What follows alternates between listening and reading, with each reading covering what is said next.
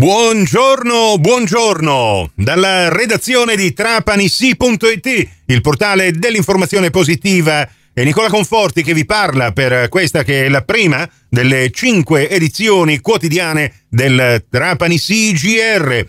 Questa edizione potete anche ascoltarla in ribattuta su Radio Fantastica alle 13.30 e su Radio Cuore alle 14.30, ma vi ricordo che tutte le edizioni del Trapani CGR, anche quelle dei giorni passati, potete ascoltarle in podcast col vostro comodo quando volete voi attraverso il vostro smartphone, il vostro personal computer da trapanissi.it se ne avete persa l'uscita radiofonica. E allora anche per oggi, giovedì 30 marzo 2023, a tutti voi ben trovate e ben trovati all'ascolto. E dopo il freddo mercoledì appena passato, temperature in rialzo per oggi con tempo soleggiato, raggiungeremo nel pomeriggio una massima di 21 gradi. Resta però insistente il vento che per tutta la giornata soffierà dal quadrante meridionale. L'intensità andrà aumentando nelle ore pomeridiane e serali per arrivare fino a 37 km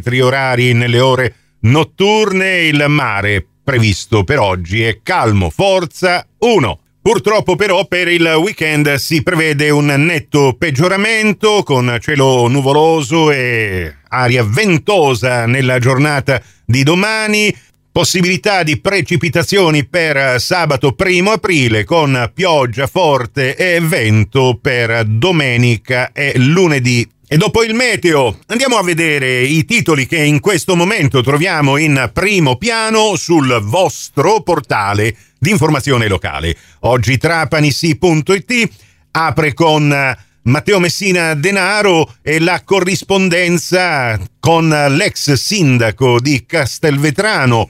Una nuova perizia ha confermato le lettere erano scritte dal boss, lo hanno reso noto gli avvocati della vedova di Antonio Vaccarino, ex sindaco di Castelvetrano, deceduto nel 2021. Nel suo articolo Ornella Fulco ci descrive tutta la storia di questi pizzini, le lettere ai familiari, la corrispondenza con l'ex sindaco Vaccarino. Gli avvocati dicono possiamo escludere che a Vaccarino scrivesse una persona diversa da quella che scriveva a tanti altri soggetti, lo capiamo dalle perizie calligrafiche. Fra questi anche gli esponenti di primo piano di Cosa Nostra e familiari del boss. Questo ci permette di poter scardinare le teorie complottiste, le fantasie di presunti testimoni che hanno narrato di conoscere chi scriveva per conto di Matteo Messina Denaro e Vaccarino, rappresentando il tutto come fosse un artificio dei servizi segreti per eh, non si sa quale gioco. Altro argomento, il ripristino dell'ente provincia in eh, tutta la Sicilia. Falcone dice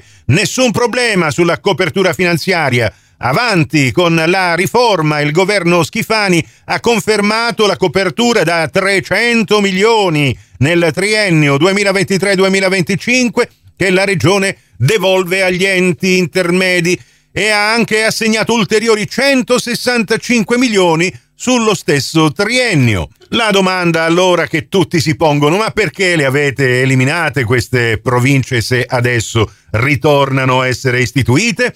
Ci spostiamo a Castellammare del Golfo, completata la progettazione esecutiva del depuratore. Il progetto prevede una spesa di oltre 30 milioni di euro. A San Vito Lo Capo, l'amministrazione comunale ha emanato una ordinanza sindacale relativa all'attivazione di nuove utenze idriche. Chi attiverà eh, questi nuovi collegamenti con l'acquedotto dovrà dare comunicazione al comune previo ottenimento delle altre eventuali necessarie autorizzazioni. E quindi se tutti i sanvitesi non vogliono restare a secco, non far restare a secco eh, coloro che vanno ad affittare case e eh, utenze turistiche si informino bene anche attraverso questo articolo che abbiamo pubblicato. E poi le notizie di cronaca elettorale Custonaci il candidato sindaco Enzo Monteleone inaugura il suo comitato elettorale. San Vito Lo Capo Giuseppe Peraino ufficializza la sua ricandidatura. Bella notizia di sport tennis tavolo il Mediterraneo presente all'Open Day del 37 stormo di Trapani, Birgi. Oggi il Palazzo Lucatelli apre alla stampa per far capire come procedono i cantieri di ristrutturazione. Andremo in diretta Facebook eh, dalle 10.30 in poi per seguire questo evento. Prossimo appuntamento con l'informazione alla radio su Cuore su Fantastica alle 11.30, in ribattuta alle 15.30 su Radio 102 alle 13 con la seconda edizione del Trapani CGR. Questa termina qui. Tutto il resto su trapanisi.it. Grazie per la vostra gentile attenzione. A risentirci più tardi.